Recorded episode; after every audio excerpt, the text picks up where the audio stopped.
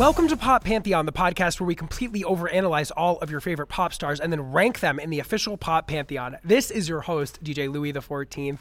And before we get into this week's festivities, please don't forget to rate, review, and subscribe to Pop Pantheon wherever you get your podcasts. Follow us on social media at Pop Pantheon Pod. I'm at DJ Louie XIV, L O U I E X I V on both Twitter and Instagram.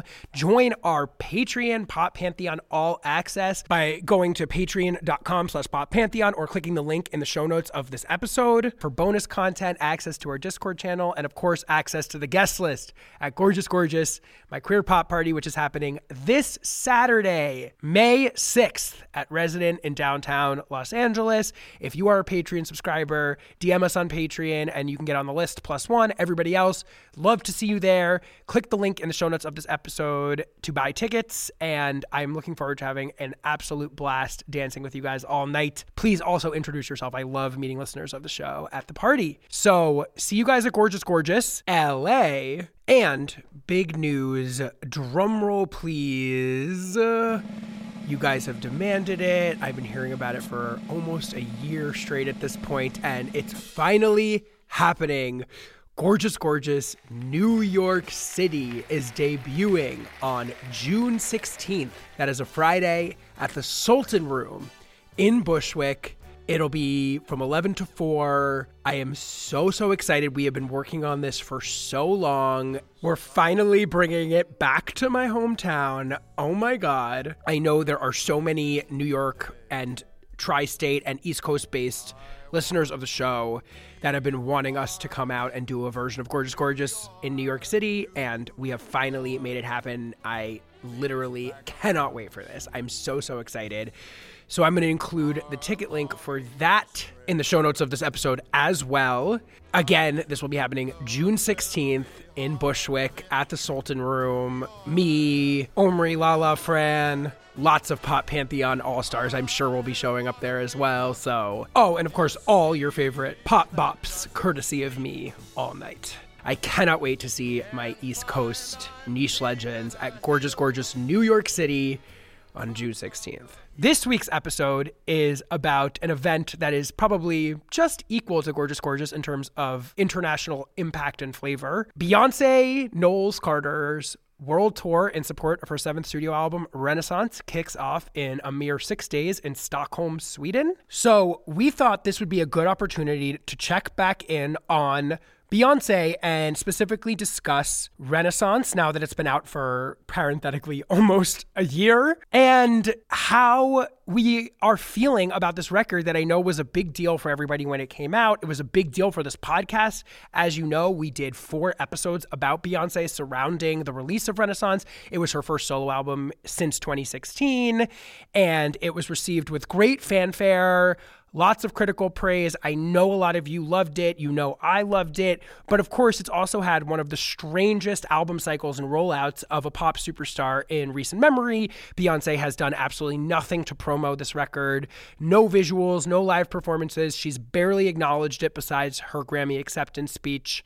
So, the point of this conversation was to gather an absolute murderer's row of guests Hunter Harris, the great writer and author of the Substack Hung Up, the editor in chief of Pitchfork and host of the Pitchfork Review, my friend Puja Patel is here. And of course, you know him, you love him. Keep It's Ira Madison III as well to discuss how we're feeling about Renaissance now that we're out of the hype of it. We've had it for almost a year, reflecting on how we feel about the record.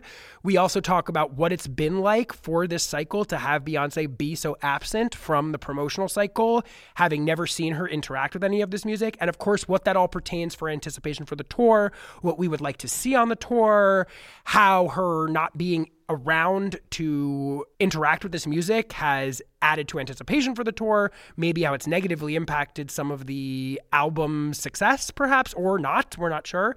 And we, of course, at the end of this episode, rank all of the Beyonce solo records. Me, Hunter, Ira, Puja, we each share our list, including Renaissance, of Beyonce's seven studio albums ranked it was too soon to do this at any other time, but I think now that we've had a lot of time to reflect on it, it was the moment to do this. So, this conversation was an absolute blast, so funny. Lots of amazing points were made.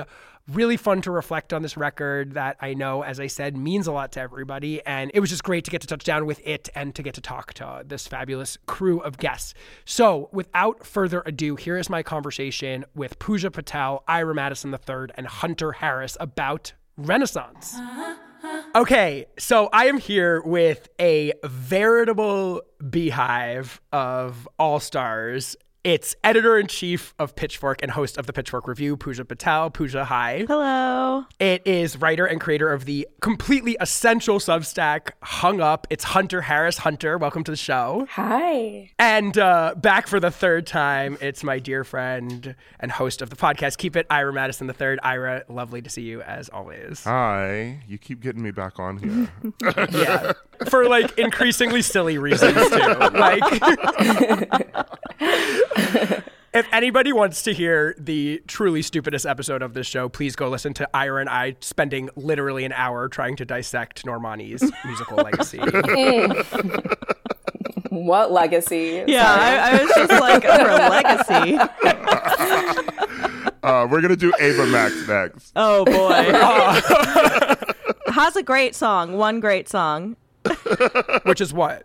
The sweet but the what was oh, Psycho? Sweet but Psycho. Yeah. Yeah. I I don't know. I'm here for maybe you're the problem. Okay. Anyone? Well, we'll do an episode about that Anyone? next. Those yeah. two songs. Anyone? no wait. All right, so we're here today for an artist that is perhaps just slightly more significant in the pop firmament than Ava Max and Normani. This is a check in on our girl Beyonce. So, Beyonce dropped her seventh studio album, Renaissance, as we all know, approximately a year ago. We're fudging this a bit, whatever. It's a, a year, a, close enough, on July 29th of last year. And she's about to kick off a huge worldwide stadium tour, the Renaissance World Tour in Stockholm on May 10th, which will be about six days after this episode of the show drops.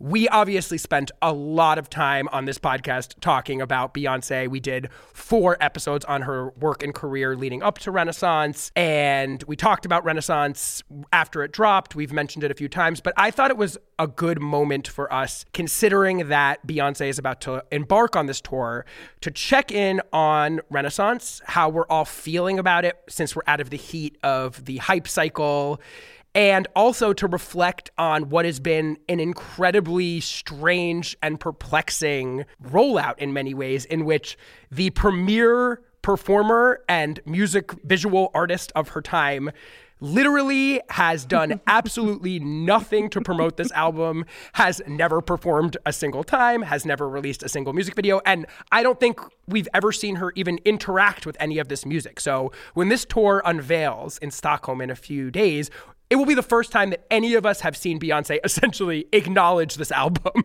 that we all were completely like gaga over for the last whatever almost year. So that's what we're here to do. I guess my first question for all of you is where are you on your Renaissance journey? Like, how did you feel about it when it came out? How do you feel about it now? Have your thoughts on it evolved over time? Maybe I'll toss that to you first, Ira. Where are you on your Renaissance journey here? I think I'm in a chill place now. I absolutely love the album. I was obsessed with it all last year. Dominated, you know, my music listening for the year. My Spotify Wrapped reflected that. then it turned into frustration. then it turned into anger. Um, and I think that's mostly subsided now because, as you've mentioned, you know, the tour is imminent. I'm seeing the show in Amsterdam. So I'm seeing the show like in June, like June 17th. So, like, it's, it's coming. I know it's coming. I have friends going to the Stockholm show who I want to just know from them that it occurred and that we hear the music.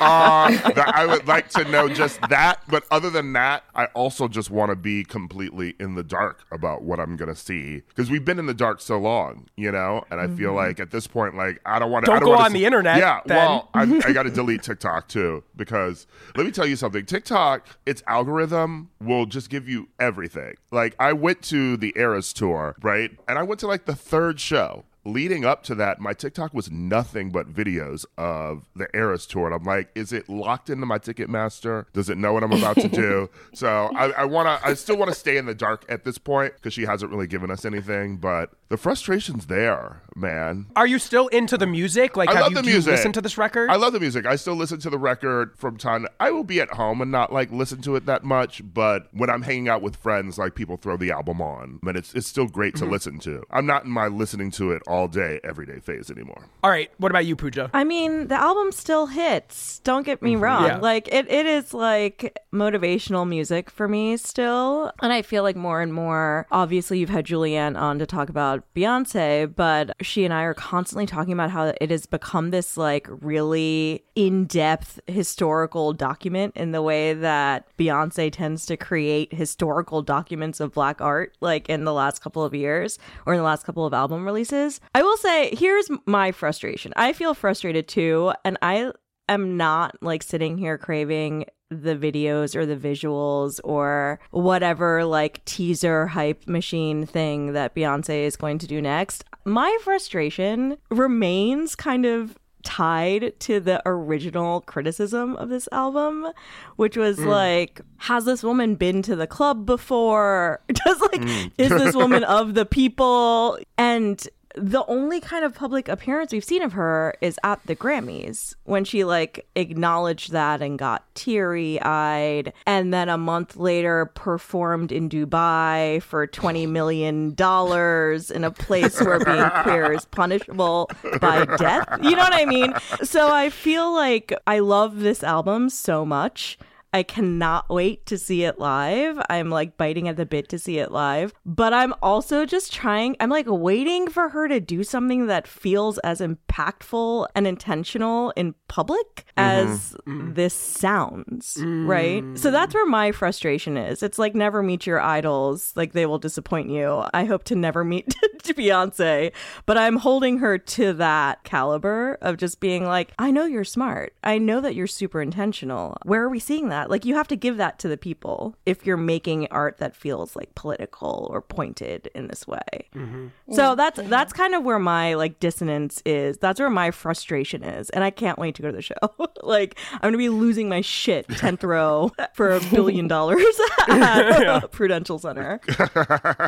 Do you feel that frustration as we discussed ad nauseum and as every you know music person has discussed ad nauseum? The work itself is obviously rife with research and reverence for what it's referencing. Yeah. Like she clearly did her homework. I mean, we we don't need to reiterate this album is filled with samples and references and ideas that clearly illustrate that Beyonce like didn't just casually try to make a gay dance pop album Right, like right, of she course. clearly gave us a bit of a college course on it in some senses. So you feel like that's kind of like half the job and the other half of it would be to somehow like acknowledge that in a more sort of like 360 degree sense somehow that perhaps this tour is going to do. A 100% And and maybe this is just my larger frustration with pop stars. Like, make your tickets Mm, right. affordable for the people who are allegedly making this album Right. for. You know, Right, like right, how are you doing this? And that's like, you know, that's a a multi-part debate that goes into 20 billion other things, but I think that's what I want from her and I was just so annoyed by the Dubai performance. I was mm-hmm. just like you didn't need this. Why are you doing this while you're like making this anthem for for queer people, you know? So,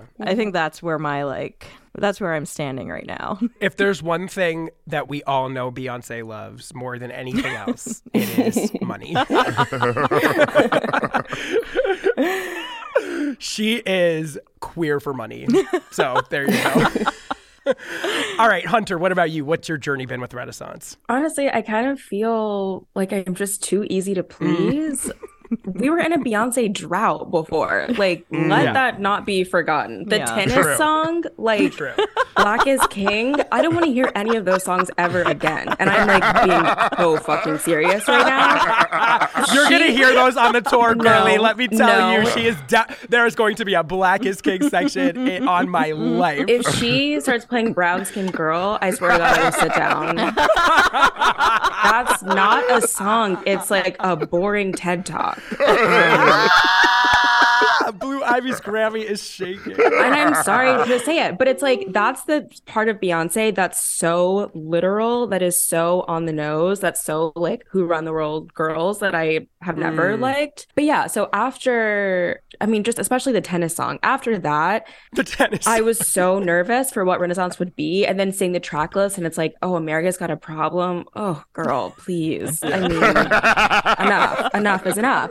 And then to be, you know, so surprised and delighted by this true, I think, sonic journey masterpiece. Still, I feel like I listen to Renaissance. Some songs maybe once a week. Mm-hmm. Mm-hmm. Unfortunately, Cuff It, which was my favorite song originally, has fully been adopted by white people on social media. So that's Yeah. no fun. But I do think that there are a couple things about this rollout that are very vexing, interesting to me. Obviously, the Dubai performance sort of casts a shadow over everything, but like I'm so tickled by Beyonce like going back into the studio and like making a Cuff It remix. That's like a true like 90s Mariah Carey like mm, a full yeah. rearrangement and not mm. just like we'll have someone trending hop on for a verse or mm-hmm. we'll add another little tag or something like that, which I think has become sort of like the remix rubric Yeah. of this day. I feel like falling in love.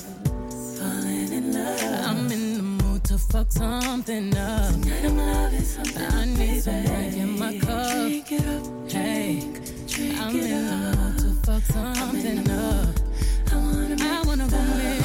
Was very interested in that and i think she did release like one little music video maybe in like august i want to say for No, I'm girl, girl No, it's not And the full like- video. It's a teaser. It's like a teaser. It, it cuts off halfway into the song. Hunter, not you calling that a music That video. was It was literally that was- 10 second And clip she posted I- on Twitter. That was nastier what than can i say i'm Dubai. loyal i'm a leo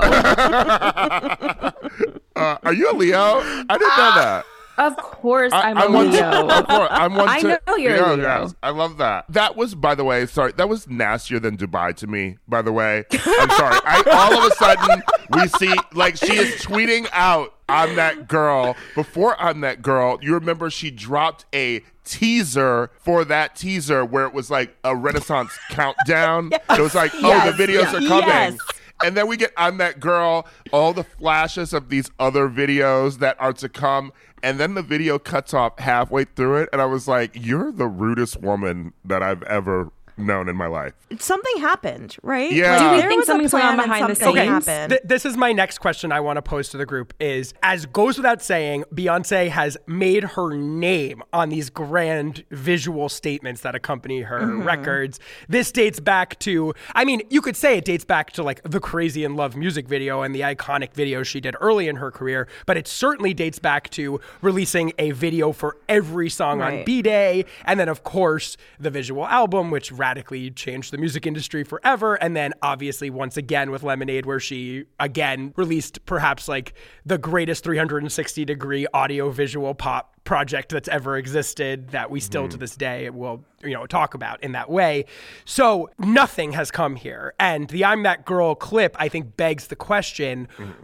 Was that a plan? Was that something that she did intentionally because she wanted it to affect our ability to experience this music somehow? Or do you guys think this was a fuck up that she then had to kind of rock with? What does everybody think about that? So, and I don't, I'm not going to name names, but, you know, being gay and living in New York and like actually knowing, well, like I'm actually, you know, like friends with people who have like worked at Parkwood as well, mm-hmm. who will tell me nothing. But I also know people who have been in videos. They were on set for these videos. So the mm-hmm. videos were done. Like the the rumor that like the videos were never shot is not true. The videos were done. I know people who have seen some of them and I just feel like at this point she being the perfectionist that she is. I mean, we remember from that fucking documentary like where she was like the candles. She was like mm-hmm. are the wrong mm-hmm. color. Like we got to get rid of that. I truly believe at this point that she saw the videos and because of she's Beyonce, you know, she's a Virgo. She's like, this has to be perfect. This has to be the best shit I've ever done. Probably decided no.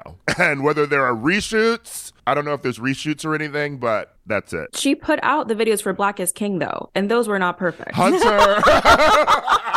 no i'm just people forget People forget, and I remember. She thinks they are though. Wait, but also she thinks they that are. was equally crazy though because she put that out like a year Yeah. after Black Mm. is King came out and like I think that shook her a little bit because Mm-hmm. that landed with a thud. I mean, Hunter, you were just making reference to the fact that like we don't even really remember that happening. She put so much money and work into that shit. I mean, I remember watching that and being like, "Oh my god, there's like 700 setups in this film. This is like so ornate and like over the top extravagant." And it felt like I mean, look, it came out probably in like what July 2020, so like really bad timing like, or for really all of us, good but, like, timing, honestly. Uh-huh. Right. Everyone was stuck inside. And, Yeah. That's true. That's true. Yeah. But but here's the problem. Here was the problem with that. I think, which is that a I do think that was not intentional. I do not think she intended to wait a year to make that. I think that was mm-hmm. another sort of perfectionist psychodrama she had gotten into that made that take forever.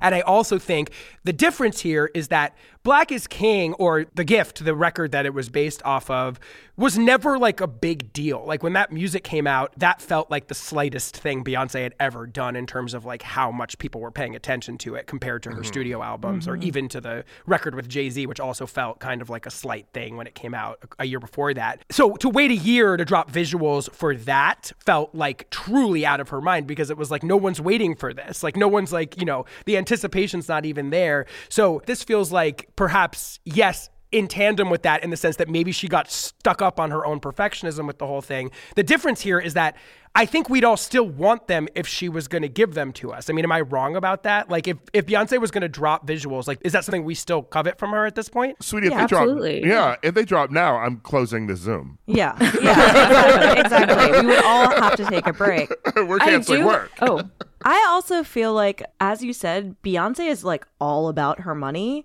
And a lot Yeah. of her biggest, most notable, remember, drops were immediately tied to money. And I'm thinking about like Formation next to the Super Bowl, Lemonade with Yeah. the HBO partnership, Coachella and Homecoming. And I have to imagine that there is something that went awry with the money here because mm-hmm. I also Ira I like have heard people who were like, yeah, I showed up. I did my thing as I was told to do, and I was told nothing else about it. Like I didn't know what song it was for, when it was coming out, if my clip was going to be used, or how much of my clip was going to be used. And these are like you know an actor slash musician, right? And mm-hmm. that was last summer. So I feel like there was a partnership play that went awry. That is my feeling. Mm. And I also wonder if it's like there was a lot of rumors around her Grammys appearance. She was supposedly supposed to perform and they had pre-recorded this was the feeling on the ground at the Grammys. She was supposed to perform. Again, this is all like hearsay. I do not say that I know anything. I'm just like making that caveat. But she was supposed to perform. No, They please speculate wildly they here. I pre-recorded that terrible rap montage that closed out the Grammys in the case Beyonce decided not to show, and that's what played on air, and it looked like it was live. It was not live. I Mm. was there. The one with Jay in it, you mean? The one with Jay Z, Khaled.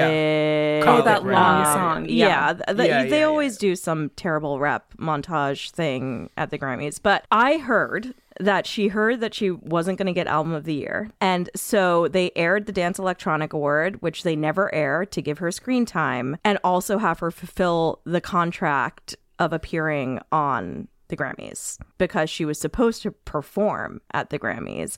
And I think if she had performed, then there would have been visuals dropped soon thereafter. Mm. Because she doesn't mm-hmm. just like drop shit willy nilly. It's like very purposeful. Except Black is King. Except Black is King.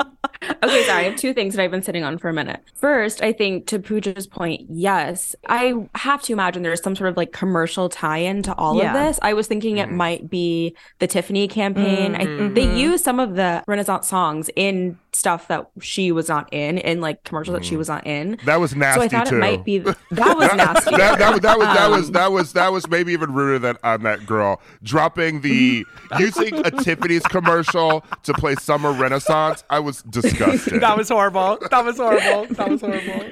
I have to imagine that this was supposed to be done in tandem with some kind of corporation and she was going to get paid more or at least be able to expense everything. But even Black is King and The Gift and all of that was like, I think a Disney co production Right, or something yes. with The Lion Yeah. King. And I think the Yeah. other thing about the whole Black is King visuals is that I feel like people are pretty open that like COVID sort of derailed it and that they had to go back and just Mm. kind of cobble together and edit because the narrative does not even extend halfway through the, the movie. like, it just kind of all the voiceover just stops. Um, Hunter, Hunter, Hunter has, this ven- has a vendetta against this fucking film. no, I'm just saying when people wrong you, you have to remember.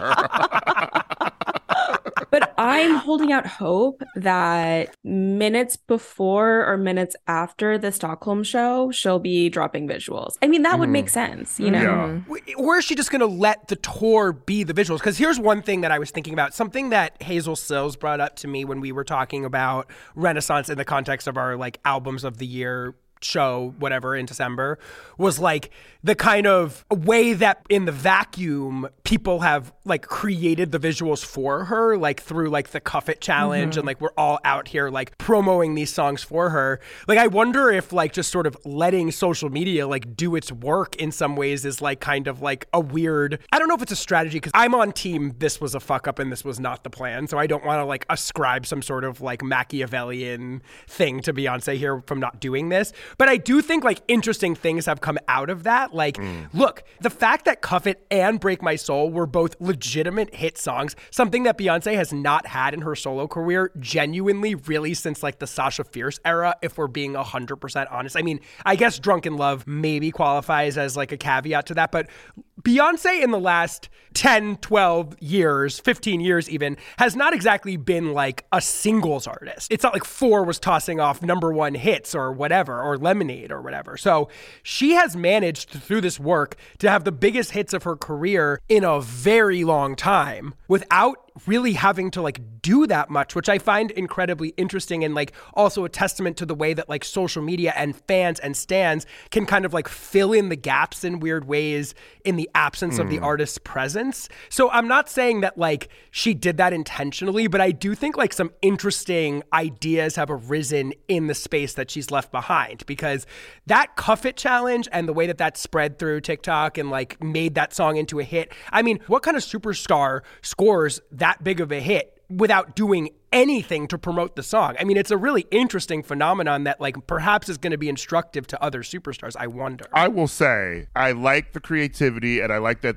it propelled it to a hit, but I'm not sitting at home watching nobody's cuff it challenge. I'm sorry. like I like I want to watch a video. I don't want to watch I don't want to watch Stephanie in No, Indianapolis trying to like do dance moves to this song. Every cuff it challenge I've watched against my will. Right. Like, it's, it's I'm rude. not. Let me be clear. I am not saying that it's pleasurable to me personally, but it definitely made the song a hit without her having to do shit, which is just interesting. Who to did me. the first one? Do you know? like, was it seeded by her team, or was it just a thing that happened? Well, I Well, don't know if we can ever I know mean, the right, answer to but- that question. Do we remember who did the like the who was the first famous person? No, but I just think it's interesting that that is clearly like her biggest solo hit in so long, and like we have no idea like how she would dance to it, what sh- her visual like idea of it is. It's just really interesting. I, I guess that brings me to my next question for you all, which is like uh, we know how we all personally feel about the lack of visuals and like where the four of us are sitting on it. How do you think the lack of visuals has affected the album cycle here? I mean, this is a really unique situation for an A-list superstar to release an album like this and to do absolutely nothing. I mean, I don't know that I can think of another instance in history where this has happened. How do you think it's affected it? Like has the absence of Beyonce made us salivate more for this tour? Like has it actually been like a boon to her live show? Like do you think that there's negative ways that this album was affected by her not releasing the visuals? Like do you think that this there could have been more hits, there could have been bigger songs? Like how do you think this absence of Beyonce during this cycle has affected the way Renaissance has been received by the general public? I think there's maybe less saturation just because there's less material, there's less content to consume and share and make memes out of. But at the same Yeah. time, I think Beyonce has never felt like a really like online internet savvy musician. She's not on TikTok. She like doesn't she posts on Instagram like a week after the holiday, like for every holiday. Um but I but that's like, you know, that's her thing and that's fine. She's not like, you know, when everyone like get on TikTok and like complain, mm-hmm. like, oh my label won't let me put this song out until like I go mm-hmm. viral Yeah. or whatever. Like she would never do that mm-hmm. because that's so opposite her ideas about control and brand and power. In as much as her tour needed any help to sell out or to sell, maybe it's drummed up more curiosity, but I don't think I don't think mm. it would be absent regardless. Do you think that it's made the record less successful or less saturating than it might have been in other instances? Because one thing that's been interesting to me is that in my corner of the world, which is just like gay people in major United States urban locations, like this record was the biggest fucking thing for like that first couple of months when it came out. I mean, I was going to clubs. I DJ'd parties where we just played the whole thing. I mean, it was like I don't know if I've ever seen a phenomenon like take hold in that way, like in my lifetime. Like it felt like the biggest thing ever. But sometimes I'd take a little tippy toe outside of my little universe, and I'd be like, "Oh, like a lot of people haven't listened to this." I talked to some people where they'd be like, "Oh yeah, I heard that's good. Like, is it good?" And I, this was like months after it was released, and I was like, "Wait, you like haven't listened to this? Like, how is that possible?" I wonder if you feel like there's ways in which she has like kind of sabotaged her some of her commercial. I mean, again, this record's been successful, so I don't know if that's even like worth exploring in any ways. But like, this is a woman who did once famously say, "If I gave a fuck about streaming numbers, I would have put Lemonade up on Spotify or whatever." So maybe she doesn't really care about that, and these are all just like legacy building exercises for her. Every album is just supposed to be this kind of like artistic achievement, and she really doesn't care how it does commercially. But at the same time, this clearly was a record that she did want to put herself back on the charts. She worked a lead single. There were like aspects to this that made it seem like she was gunning for some sort of return to commercial saturation that perhaps maybe her last few records hadn't. I wonder if you feel like this has negatively impacted the ability for this record to perhaps disseminate beyond sort of like the core Beyonce stands. Like, could this record have been an even bigger deal if she had done more to promote it? She wouldn't have released that many Break My Soul remixes, for one, if she didn't care about those streaming numbers. Uh, and I also think that. So, you, when you think about casual Beyonce fans, too, you know, like there were some casual ones who listened to this album and like discovered it. Obviously, there's people who haven't. I was horrified last weekend when a friend told me, like, we're just like going to brunch. And she was like, you know, like, I, I still haven't listened to the rest of it beyond like the fifth song. And like my head went over to her. I wanted to shove her out the Uber.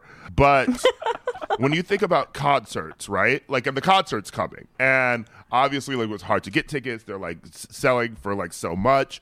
I feel like concerts and videos, which we haven't gotten yet, which I think when they do ever come out, will give a new life to the album. But concerts are sort of like an equalizer for people who Right. are casual fans because you'll go to any concert for a big artist and there will be people there who are like I love Beyonce or I like I just want to see a Beyonce concert who haven't even bothered to listen to the new album. You know, they don't know the songs. You get that for any artist. You know, they're like people Right. at the Taylor show who like they, don't know what the fuck a Midnight's is or like Folklore Evermore, but they want to hear their hits, you know? And then after the Eras tour, like her songs started going back on the charts again. And I feel like Renaissance, the casual people, the people Mm-hmm. who are just Beyonce stands, they want to go and hear, you know, Single Ladies or Halo or like Blow or whatever, Crazy in Love. They're going to hear some of these songs that maybe they haven't listened to. And I feel like the album will re enter the charts again after Stockholm. And a perfect time to release the visuals finally. Mm-hmm. Yeah, and that's Europe too. Mm-hmm. You know, like it's interesting to me too that she, unlike most other pop stars doing like a tour, like is starting it in Europe in that first leg of the tour,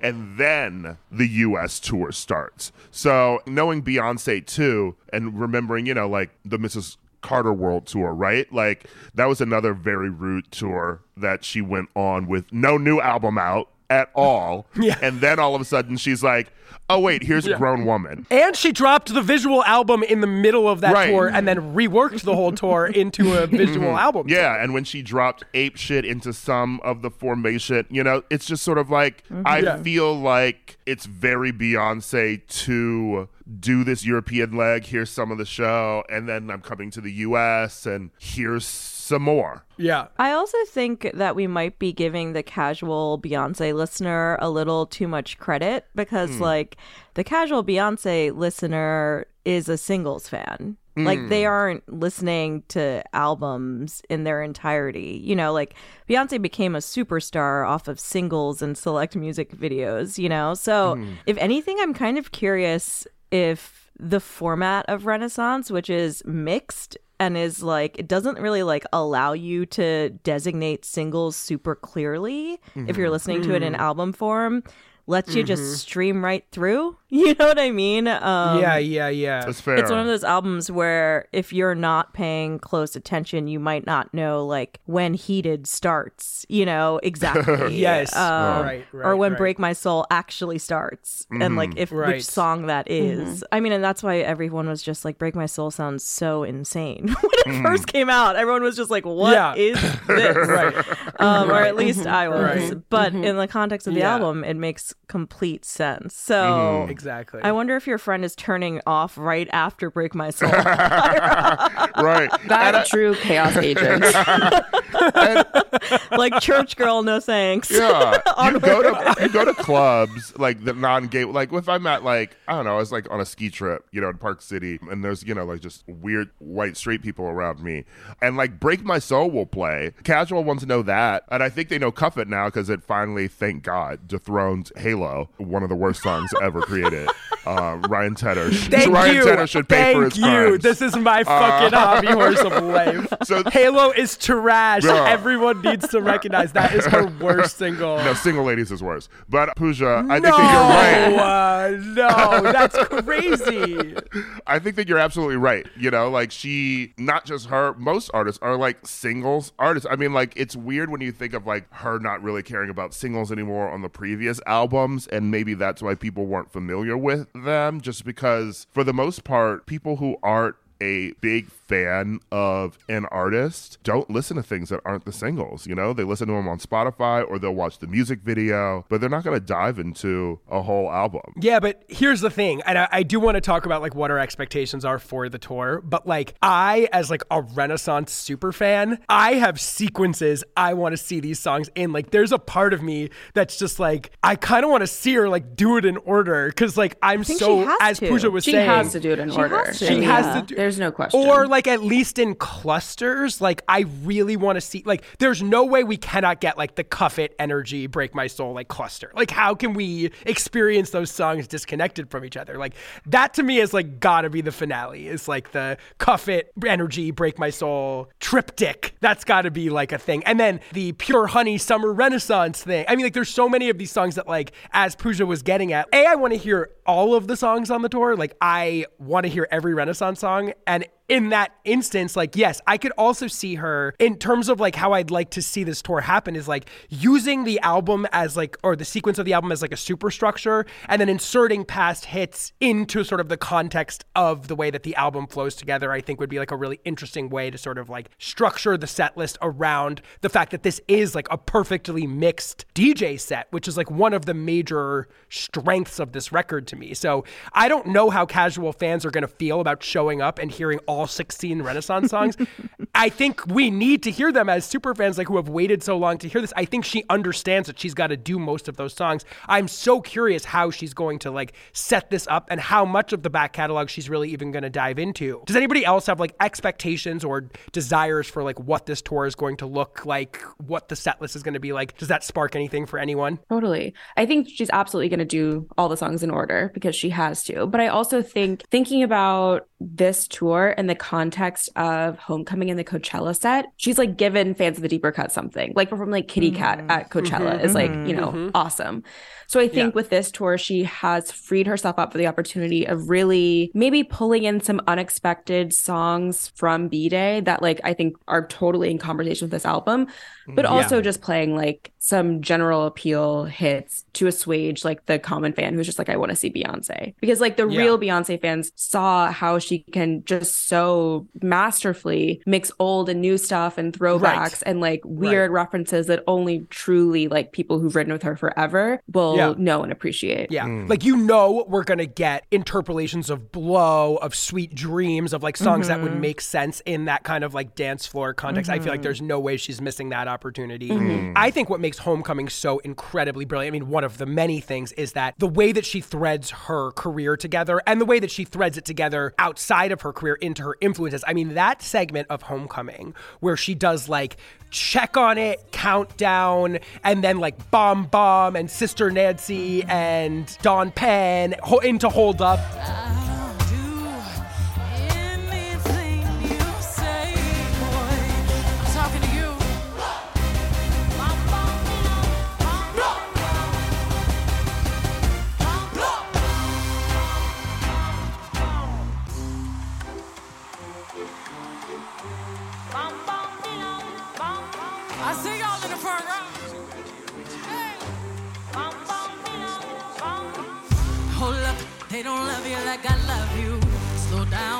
Threading her discography through time and connecting it to like black diasporic musical history is just like brilliant. So I'm hoping that that's the energy that she brings to this, where she's like able to take the Renaissance ethos and aesthetics as like a base point and like figure out ways to kind of like that are going to blow our mind in the same way that hearing the Renaissance track list in order does to like thread her greater sort of oeuvre into Renaissance. Like that's what I'm hoping the set list is essentially like. I will say yes, and I also hope that Sasha Fierce is really not represented.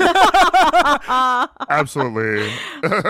I will just be irritated if part two is like a homecoming reprise and is just like some version of a live performance of mm. Renaissance because I just want to see more. Yeah. In terms of the rumor mill, though, like I mean, that's one that I've heard on good authority. Is like there are two other Yeah, yeah. Like I, I was letting you guys go off with your like rumors about the visuals. I've heard a lot of those as well. But like I have heard on good authority that there are two other albums, a country album and an R and B album. And from what I heard uh, of the original plan was that they were intended to drop like within the year that Renaissance had come out, but clearly we're coming up on that happening. So hmm. I just again, th- I file that in the whole like what was planned, what wasn't planned. They're out there. Maybe she left the door open by calling it Act One and saying nothing else about what the mm-hmm. other acts were to like scrap those albums and do what you're saying, Pooja. Like I wouldn't be surprised if she like pivots on that front, but like they exist. I as far as I heard, I've heard people tell me that they have heard firsthand songs from those other albums. So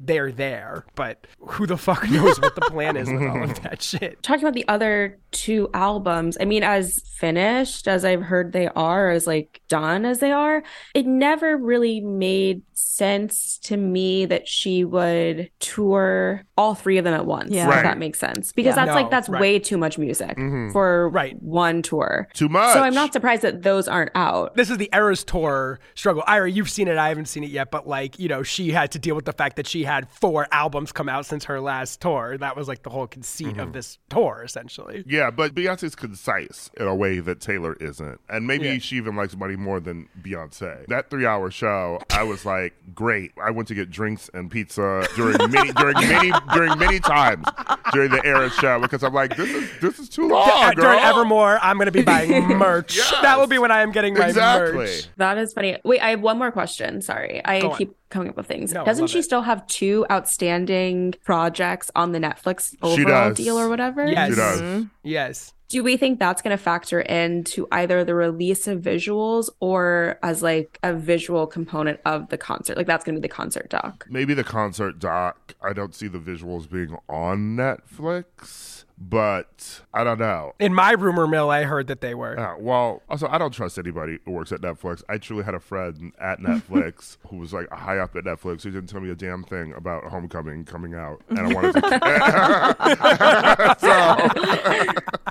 so there's that. Are you enjoying this episode? Do you like what you're hearing? Well, you might need to subscribe to our Patreon channel, Pop Pantheon All Access. If you join for just five bucks a month at the icon tier, you'll get access to all of our bonus content. This includes deep dives into classic albums like Janet's The Velvet Rope with Rich Duswiak, Taylor Swift's Reputation with Britney Spanos, and Britney's Blackout with Troy McKeety, as well as reviews of new records like SZA's SOS with Owen Myers and Miley's Endless Summer Vacation with Shad D'Souza. With new episodes being published all the time, we also touch on all your favorite new songs, fluctuating pop star, pantheon positions, and so much more. Plus, you get access to our Discord channel, the guest list at My Party Gorgeous Gorgeous, and a ton of other great perks. So sign up today at patreon.com slash poppantheon or by clicking the link in the show notes of this episode. All right, so we've made allusions to how much we all seem to hate Sasha Fierce. so I think that's a good jumping off point for us to share an annoying but I think useful and fun list that we all made. Now, everybody on the internet loves to rank things. When this record dropped, mad people were ranking Beyonce albums like within 3 days of this album coming out as if anybody could have a logical perspective on that right off the bat like mm-hmm. this. But I do think now that we are almost parenthetical a year removed from Renaissance, maybe this is a time where we can rank each of us Beyonce's seven studio albums, including Renaissance. We are not including Homecoming. We are not including Everything Is Love, her joint album with Jay Z, and we are not including The Gift slash Black is King. We're talking about Beyonce's canonical seven studio albums: Dangerously in Love, B Day, I Am Sasha Fierce, for the self-titled visual album Lemonade and Renaissance. We have each ranked these albums as they stand now. Again, no one is etching this in a stone tablet. This is just an audio format that people will listen to and will be preserved on Apple Podcasts for eternity. So, whatever. Who wants to go first? Who wants to share their rankings first? Anybody want to volunteer as tribute? I'll volunteer as tribute. Get it out of the way. That's what I. Let's go. do. Start at the bottom. Start at the bottom. Start at the bottom. I want to. Okay, let me tell you the context for which I made this list.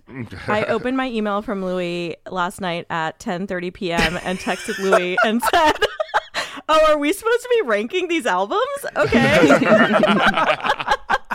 and then I'm so glad that I put so much work into prepping for this and sending this out with plenty of time so everybody has and time then to I started listening to the albums and I fell asleep. And then this morning, I created a rubric for myself. Mm. And Okay. the rubric Let's hear it. is overall notes, highlights, lowlights, and then all caps ick. And then using a mathematical equation, I have ranked them based on number of impulsive skips. Mm. Skips and ick Oh combined. Oh my god. Wow. This is like science. Yes, Okay. it's science. I work at pitchfork.com where we rank things on a decimal scale.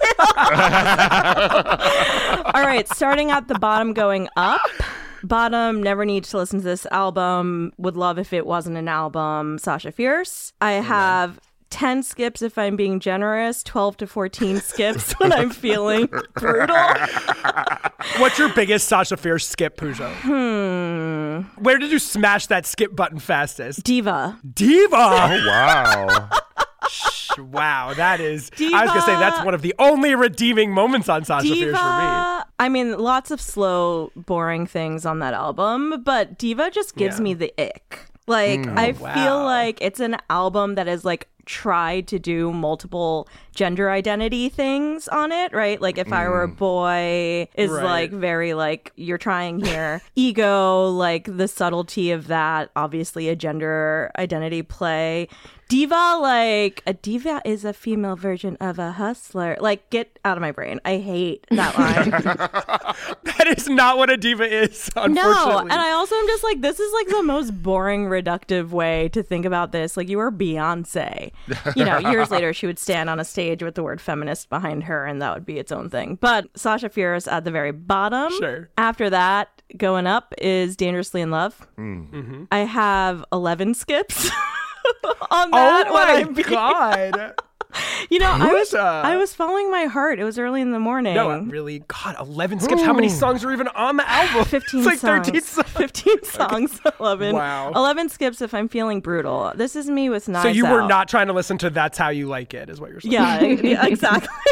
exactly. I know Iris here for Also- That's How You Like It. I know Iris about to be like, I love That's How You Like It. Also, I, I. Daddy drives me insane. Daddy definitely in her top five worst songs.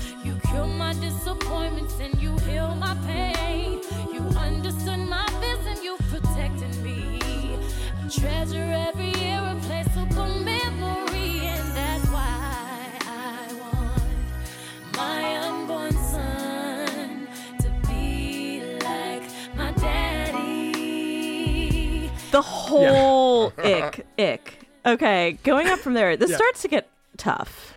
This is where it gets tough. This is where it gets tough. I have Lemonade up Mm-hmm. after that. Three skips. Sandcastles, Forward, Oof. and No, Pray You Catch Me. I've got six inch Love Drop and Forward. Six inch? Six in. Love inches the Shroud is weekend so song. good. Yeah. Six inches the Yeah. weekend song. Yeah, he needs to pay for his sins. like, No, love when he's Inch. indicted, it will be for the idol and then also for Six Inch. I love Let's be Six clear on that. Stunning album, obviously incredible album. I, I felt like some of the stuff there was there Mm. in service of the video narrative. Yes, that's that's what. I'm going for. Concur. Although you're wrong about Love Drought. Love Drought is one of her most beautiful, in my opinion. But I was just like, that was for the visuals. That's Mm. kind of how I feel. I don't know. That song puts me through it. I'm just letting people Oh. know. But that's that's my own Yeah. personal demons. Ira, you might be the No, biggest uh, like full no criticism fan here. Oh, I've got some critiques. Hunter That's and I no, are no way is that out. true. no way is that true. No way is that true. this gets really hard. I think I'm like pretty evenly torn between B Day and self titled after this. Got any pros and cons you want to throw out to the peanut gallery? I have to wonder how much of this ranking is also tied to like where I was in my life Yeah. because everyone remembers where they were when the self-titled came out, right? Like mm-hmm. That was just like a really visceral moment and I was like an aspiring music writer and Spin asked me to write about it. It was just like one of those like I've shown up for this moment situation. Mm-hmm. So like beyond mm-hmm. it being a big album and just like a stunning album, I think it was like a personal mm-hmm. thing for me. But then Yeah. B Day. Okay, I know we're not talking about the deluxe version, but I have to like talk about the deluxe version of B Day because that's where she did all of her Spanish language stuff. Mm. Do you remember this? She Yes. did Yes. like Of a course, Spanish irresistable. Sabes tú de mí, no me hagas reír. Tú creías que era siempre imprescindible, pero sin tu amor no voy a morirme, baby. And that was a Shakira song too, And- right? Yes, Yeah. and I oh, Of course, beautiful liar. But the the big neg about B Day is that it opens with Jay Z. Like the first thing you hear is Jay Z on B Day. Come on. I used to run bass like Juan Pierre. Now I run the bass hi hat in the snare. I used to bag girls like Birkin bags. Now back B. Boy, you hurting that. on an absolute banger of a fucking Sure. song. Listen, Yeah. she loves and, her and a- man. A, 12 like- out of 10 song. But the reason I want to talk about the deluxe version and like that's informing me too is because Beautiful Liar opens the deluxe version and it's Beyonce being like at her most like I'm here. I'm an independent person now. Mm-hmm. Let's fucking rock. Except for Shakira's also Yeah. here. No, but she says she I- I literally I says her name four times, opening "Beautiful Liar." Beyonce, Beyonce. Shakira, Shakira. Okay, but here's the thing though. I don't think that deluxe version is canon. Like when we're No, thinking about B Day, we're not thinking about those 10 songs, right? But like, whatever. Miante ran so hmm. that, or like, what is it? What, the the one ran so the other one could walk. The one walked so the other one could run. Bella, Bella and Bucero ran so Ex- that exactly. Miente could fly. exactly. exactly. Okay, up next is four. I basically have like no skips. Maybe rather die young. Wow, real props to best things I never had. Never, never gotten such a big endorsement before. But I also feel like this album kind of set the tone for everything that would happen afterwards. And like you literally hear it.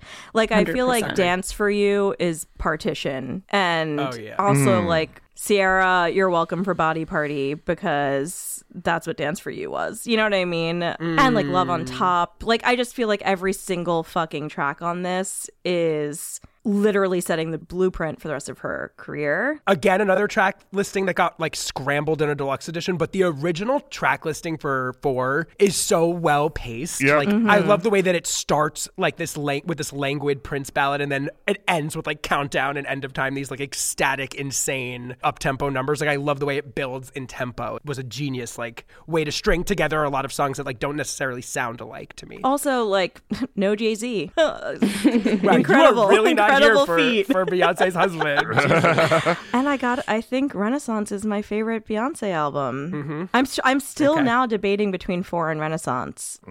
Make a call. This is the moment. The pressure's on. I think I have to say Renaissance because of the format of it. I think like Yeah. having it be mixed and having like 1 billion people write on it Yep. and being just like a club kid myself. I think Mm-hmm. I think it's got to be Renaissance. Okay, so the final list is Sasha Fierce, Dangerously in Love, Lemonade. Then you were tied between B Day and, And, self-titled. self-titled. I think B-Day wins out over self-titled. All right, so self-titled B Day for Renaissance. Yeah. All right. I think that's it. Respectable list. Thank- I got to respect it. All right. you. Who's up next? Ira, you want to go? I could actually be very quick because I actually have the exact same ranking as Pooja. Whoa. Four for Oh me God. was timeless. It's a perfect album. It was my favorite Beyonce album, even weathering the self titled and Lemonade drops. I was always just like, a four. It's four. It's four, you know? Mm-hmm. And B Day was always the one right after it. I will say Mm-hmm. for Sasha Fierce, I will just say the difference is that, you know, for us in our songs that we dislike. I mean, listen, let me tell you something about Sasha Fierce. Sasha Fierce could never be a good album to me. I mean, I, I literally skip the whole beginning of this album. If I were a boy, if I were a boy, abysmal. Halo, abysmal. Oh my god! I don't think she remembers that song. She- She has not made reference to that song one time since 2009. Do you think that she remembers Disappear and Broken Hearted Girl and Ava Maria? Like, what the fuck are we doing I here? wish I, I wish I could forget. No, the saving grace of this album is Sweet Dreams, a iconic Mm-hmm. song. With a wild as hell video that I just rewatched recently. I always like would see like clips of it at the bar or something, but I forgot that it opens up with her like levitating in this bed. It's very fucking weird. Also, that performance of "Sweet Dreams," where she's like in the red outfit Yeah, and there's like the harpsichord I mean, come playing. on. You know, that's also why I'm so excited for Renaissance and hearing older stuff mixed into the catalog in the tour mm-hmm. because I feel like one thing Beyonce really does more so than the other girls is there are live versions of her songs that are better than the original recorded and also get stuck in your brain. I can't hear Crazy in Love in the club without wanting to hear the homecoming version like the way that goes Yeah, into same. like the looking so crazy look at with the with the back that ass up part of it. Yeah. Drop it.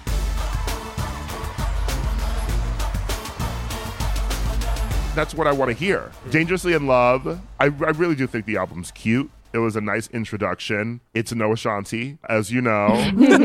um, and honestly, he was a little right. Ashanti had bangers, and that album was not giving that. But you know what? I th- this may be controversial. I would love to hear Hip Hop Star. Oh, live. wow. Give us just like a few seconds of that in like a dance break for America Has a Problem, and that and I would be so happy. And I'm Oh putting that and I'm putting that out. I want to hear signs. put- I want to hear signs. I'm putting that out into the world only because I remember Homecoming. She had not played Deja Vu in years, and I love that song. I actually love how it starts out B Day because I do like Jay Z, and I also feel Mm-hmm. like I like that she, it starts with him being like, Beyonce, come on, like he's calling her. He's like, you know, he's summoning her. Yeah. I'm in the album's about to start. Yes. But all leading up to Homecoming, where she hadn't played it before, in the car on the way to Coachella, when we were at Coachella, I just kept being like, we're in the desert. I just want to hear bass. Bass. And then she goes into deja vu, and it wasn't happening. And then we get that whole guitar and like the whole like the drums and everything like like a whole one minute intro to deja vu before it even starts and that is maybe like the most euphoric moment of homecoming to me and mm. so i am mm. speaking to the spirits that i want to hear hip hop star on the renaissance Wow. tour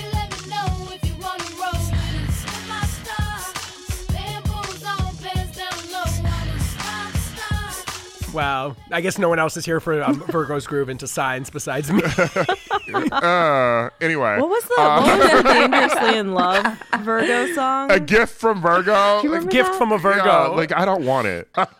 Take it, send it back in the mail. All right, so you're going with the same exact list I as have the Pooja. same exact list, except we have different skips. Wow. different skips, but same order. Yeah, different skips. Same order. That one was hard. Got it. I almost put four above Renaissance, but as much as I think four is just so beautiful, to quote Pooja, like I'm a club kid too. I'm in the club every weekend. Mm-hmm. So, you know, that album speaks to my truth. It's a good ass album. It's hard to fight it. All right, Hunter, you're up. Okay, I did write mine just now. Sorry. um, so it's very raw. Thank you all so much for okay, at the bottom, Sasha Fierce. I don't think I need to say why. Second to last is Dangerously in Love, which actually really did hurt because despite all the filler, Baby Boy, Naughty Girl, like those are amazing Yeah, songs. yeah. Crazy Mm-hmm. Love too. It could honestly carry if she weren't Beyonce. Like if she were someone else, Right. I'd be like, that's that person's best album. No. Right. Okay, third from the bottom, which feels kind of controversial because similar to what Pooja was saying, this was a moment for me. Self-titled Mm. is like at the time I liked the music, and when I listen to it now, I still like it, but it just still feels so of its Mm. time. Like just the Boots production. Remember Pim? I'm like- Remember that guy?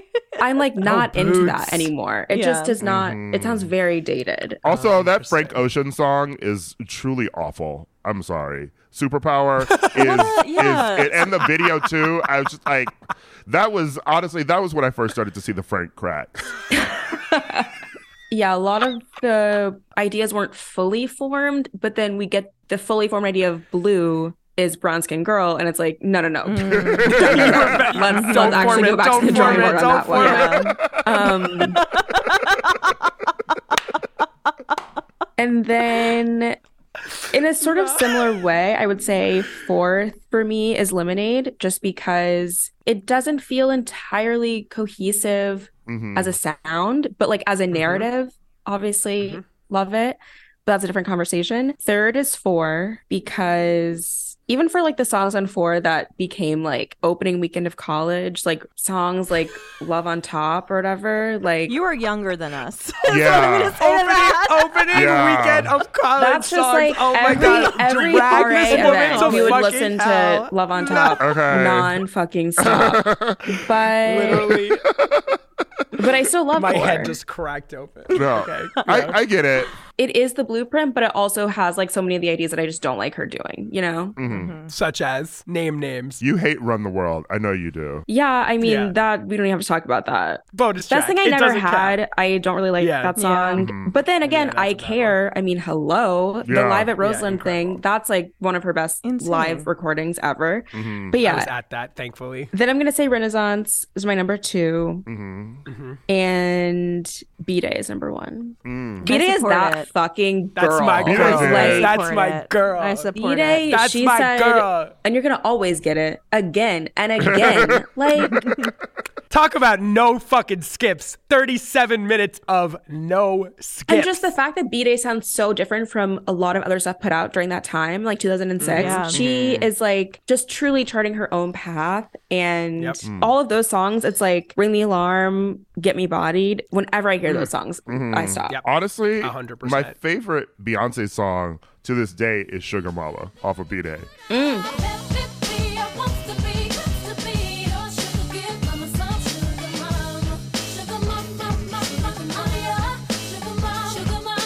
That song just sounds Mm-hmm. sexy as hell. I love it. she did her fucking thing on that album. That's Oh also God. the tightest album, meaning Yes. like it's Oh, the no shortest question. album. And I feel like when we're talking about skips, like it's because Yeah. she's putting out too many songs. Yeah. Yeah, sometimes these records are too long. Yeah, That's true. yeah. There's there's not a wasted moment on B Day. I mean, except for Resentment. Yeah. Ex- Resentment is my skip, also. Yeah. Yeah. I skip it. But like also resentment took on new meaning like in the post lemonade era. Like Mm. it helped give it context that maybe it didn't have before. That like now I kind of look at that and I'm like, oh, she's really been calling this man out for a long fucking time. Girl, I am never gonna get behind a song that is basically a cover of a Victoria Beckham song. Okay, we're, we're gonna we're, we're gonna we're gonna leave that one on the cutting room floor and go right to check on it. Listen, when the worst song is the last song, it's actually great because you can just pretend the album ends one song earlier without fucking anything up. Same goes for "I Was Here." Truly one of the worst songs of all time. Summer Renaissance, worst song on the What? album. Cut it.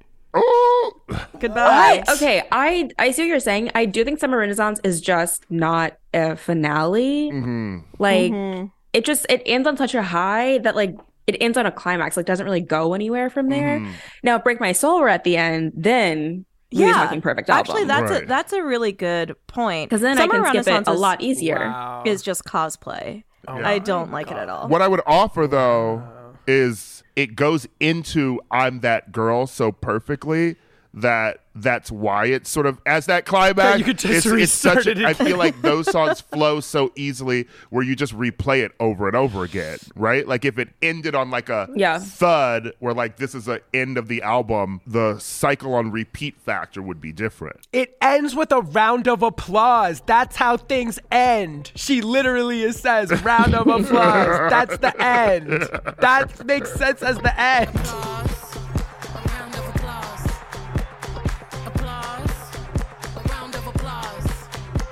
All right, here's me. So, last one is Sasha Fierce, as everybody talked about ad nauseum.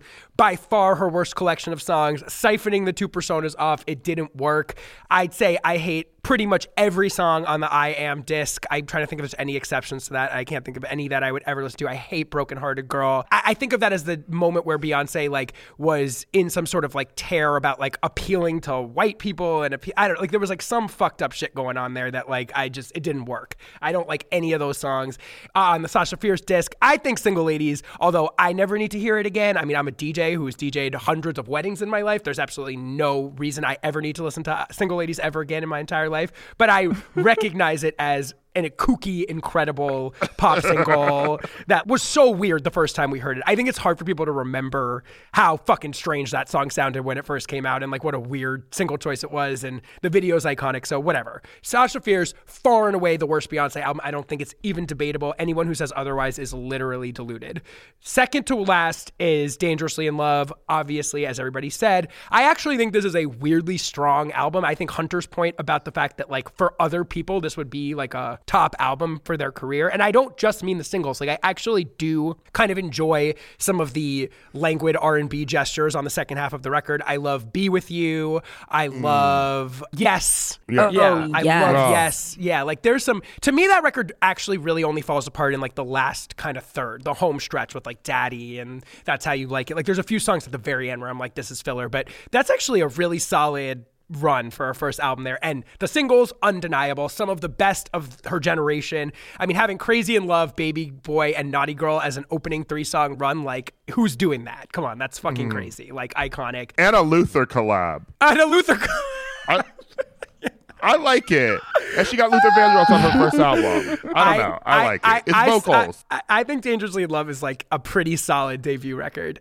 Okay, my fourth is Lemonade, as was brought up here. That was a really interesting thing for me because there's no question in my mind that I think probably to this day, including Renaissance, because we don't have the visual aspect of it, the grandest achievement of her career. I mean, the entire thing was so jaw dropping. The film and how the film filled out the world of the music was truly like an achievement that I think will go down, stand the test of time. It's so incredibly well done. It's so incredibly well thought out. It's the expression of that period of Beyonce's career and her prowess as an audiovisual master, I think is rendered in that film. And I think as many of you laid out, the music on its own without the fleshing out of the visuals is not as strong as some of her other work to me. I can't remember which of you said this, but I think it was Puja. Like, there are songs on there that like work as accompaniment to the visual story of the film, but like when I'm listening to it just as an album, like I don't need to hear it. Like I hate Sandcastles. I don't care for Pray You Catch Me. I hate the James Blake song. Sometimes Freedom to me sounds like a Nike commercial. Like I don't know, like there's certain things about it that I'm just kind of like this isn't like her strongest collection of songs, but has again some of her best. Like Hold Up, one of my all-time favorite Beyonce songs. Formation, I think might be like her crowning achievement as a single. Love All Night. Oh my god, All Night, beautiful song. Love that song. So a lot of good songs on there, but I just think as a collection of songs, not as strong without the visuals. This is where it gets really tough. The next four for me are like basically and different days I could say different ones. I think I put four next because I, I Wow. see hmm. Wow, wow, wow, wow. wow. Hmm. So you don't like to party? I'm confused. I'm really a homebody, Yeah. so uh, I don't know. I mean, a- again, four features like a number of my favorite Beyonce songs. I think Countdown is I- again arguably maybe one of her best songs, if not her best song. I love I Care so much. I love End of Time. I love Love on Top. But Start Over, Rather Die Young, Best Thing I Never Had, a irreplaceable retread that like does not work for me at all. Like really stalls the album in the middle. I was here an abomination. Diane Warren at her absolute most saccharine. I cannot stand that song. It makes me want to put my head through a window. I, I'm with Hunter on Run the World. You really do not should. like that song.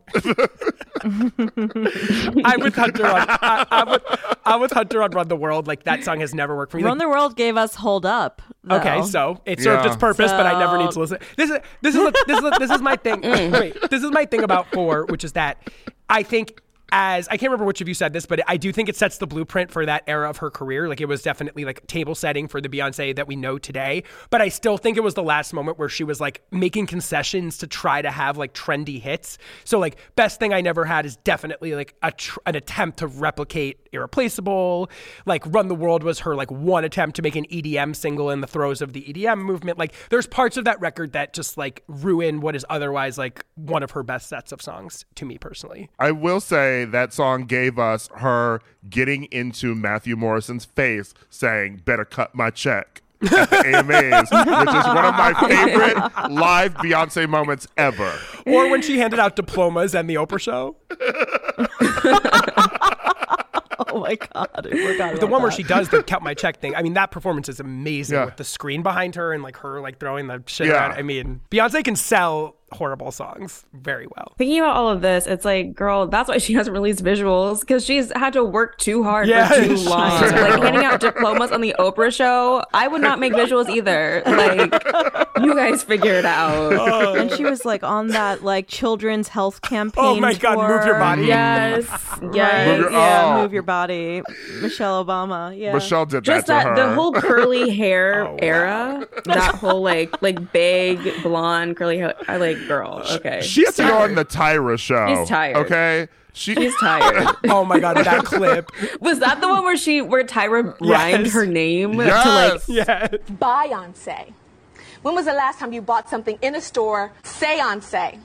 Seance. If you could communicate with anybody that has passed away, who would it be? Beyonce. What's your favorite type of cheese? Grayonce. You get older, are you going to dye your hair? Clayonce. Have you ever voted on American Idol? Slosha fierce. When was the last time you was a little tipsy? Squasha fierce. What sport do you like to play? Pasha fierce. Who's your favorite Spice Girl? Washa fierce. Do you sing in the shower? Josha fierce. Which Josh do you think is sexier? If I were Ahoy. I know that you like to take vacations on boats. If I were Tolstoy. Can you do a Russian accent? she does she did that with her and then she also does it with Janet too. and we haven't seen Janet since. And Mary. And wait, the best one is Mary. Mary is looking at her the whole time like, are you fucking out of your mind? Rounding out here, third place for me is the visual album. I think Hunter's points about it actually are clarifying for me. Again, when this record came out, it was my favorite Beyonce album. I thought it was the greatest thing she'd ever done. I was completely taken with it. Owned my life for a year. I go back to it now. I still love most of the songs. I think it's great. I think it has some, again, some of her best singles. I think Drunk in Love is so amazing. I love Partition. I love a lot of songs on this. I love Rocket. I mean, come on. No Angel is No like one Angel, of her best so songs. good. Oh. Love Like, No Angel. that Caroline Oh, Polachek. yeah. Yeah, the Caroline. He did what she needed to do on that one, and then swiftly said the N word after. Oh God. Uh, still, still my Oh, favorite no. Caroline Polachek song. Uh, so there you go. Uh, so I- I'll put that at third. Also, just I think the achievement of the whole thing, the way that it reoriented the business. Like I don't know, I just feel like there was so much going on there that I just really like. I still bow at the feet of that record. Number two and number one, as for Hunter, was really difficult for me. I'm just slightly in the reverse, just out of sheer ambition. I think number two is B Day for me because I just think it is her tightest, most concise record. It is nothing but bangers from start to finish besides resentment. And it and i think it's the moment where beyonce like fully became the beyonce that we sort of like know and love today. I mean like she as hunter said it doesn't sound like a lot of records that came out at that time. She really carved her own path in a way that she would continue to do throughout her discography. And to me those songs just hold up so well. Like you get kind of like funky throwback beyonce on deja vu and sugar mama and freakum dress but you also get this sort of beyonce taking on skeletal hip hop gestures that like becomes like a big aspect of her music moving forward on the Swizz Beatz songs like Upgrade You, Ring the Alarm, and Get Me Bodied, three of my all-time favorite Beyonce tracks. I love Kitty Cat. I actually really like Irreplaceable, which is a, doesn't really fit with the album, but I still think is one of her strongest singles that I would take over Halo any day of the week, no question about it. Eh, For what it is, it's like the best iteration of that Ne-Yo Stargate thing, maybe outside of like So Sick, perhaps being the only other exception to that. So I love B Day. It's the album that I probably return to the most in her discography. There's never a time I don't want to hear B Day. Love every song on that. And I gotta just put Renaissance at the top. I just think Renaissance is perfection. I, I don't know what else to say about it. Like, there's not a moment on that record that I'm not thrilled by. There's not a moment I don't want to hear. When I put it on, I want to listen to the entire thing from start to finish. It is a thrill. Every detail, every thought that went into it, it's fun and thoughtful, and you can dance to it, and it gives you something to think about, and it is, uh, to quote herself, dot, dot, dot, flawless. I don't know. As someone who has reclaimed the album format or put herself at the forefront of making albums that make sense as albums. And this is something that sort of connects her to the broader history of black women in pop music who were often not taken seriously as album artists, were brushed aside for a lot of the 60s and 70s in that format and seen as not viable contenders in that particular space. Beyonce making herself the premier album artist of her generation has meaning beyond just the fact that like she makes great albums. Like she is the torchbearer for what making a complete album is in the A-list pop tier. And to me, Renaissance, even beyond both self-titled and Lemonade, is her greatest musical achievement as an album. It is a vote of confidence. It is a reason for the album format to continue to exist in in its perfection and in the way that she put that thing together. And it's cohesive without sounding samey. She traverses so many styles. She does so much. It's just I'm so impressed by it and I continue to love listening to it. So I don't think there's any way I couldn't put Renaissance at the top of my list. So that's my that is my rundown. Girl, you are preaching. Yeah. Okay. No, come on now. Come on now. Come on, Martin Louis King. All right. Well, it's honestly it's comforting. Listen, we all have like some some view of the same thing here. We all understand that Sasha Fierce is trash. We all understand that Renaissance is incredible. The rest of it could could kind of be in the mix anywhere. So to finish us up, I know this might be difficult. Can the four of us agree on a song to send the podcast out on? The song we are most excited to hear live at the Renaissance World Tour. I, I mm. think it's heated. It's heated for me too. Yeah. I'll say heated. My fave is Virgo's Groove, but Heated is just like the moment. You want to see that. You want to see the 10 10 10s. You want to see the hardwood floors. Yes, I want to see. I want to see eighty thousand people going yada yada yada yada yada yada. Yeah. I, I mean, I was so impressed. That's like kind of the most impressive vocal moment Oh, on yeah. the album for me is like her mm-hmm. reading was, I at first didn't think it was her. Oh, yeah. I wonder if there's well, there's like a is there a Drake scratch vocal of that somewhere sitting around because you know he co-wrote that Oh, song. And the other thing is, did they cull that from like minutes and minutes of her like riffing and improving that shit and like pull out the best moments? Like, is there some extended cut of Beyonce just like going nuts hmm. that the world needs to hear on the Renaissance Deluxe edition or whatever? I That's want it. thing. I, want it. when- like when she does I've been on live, that's what I think we're gonna get from her doing that. Like Yeah. that's what she's in her bag. Oh yeah, she loves that shit. All right, so let's go out on heated, guys. This was such a blast. Hunter Harris, Puja Patel, Ira Madison III. Thank you so so much for being on the show. This was fun. Thank you. Thank Ah, you. thank you. Ooh.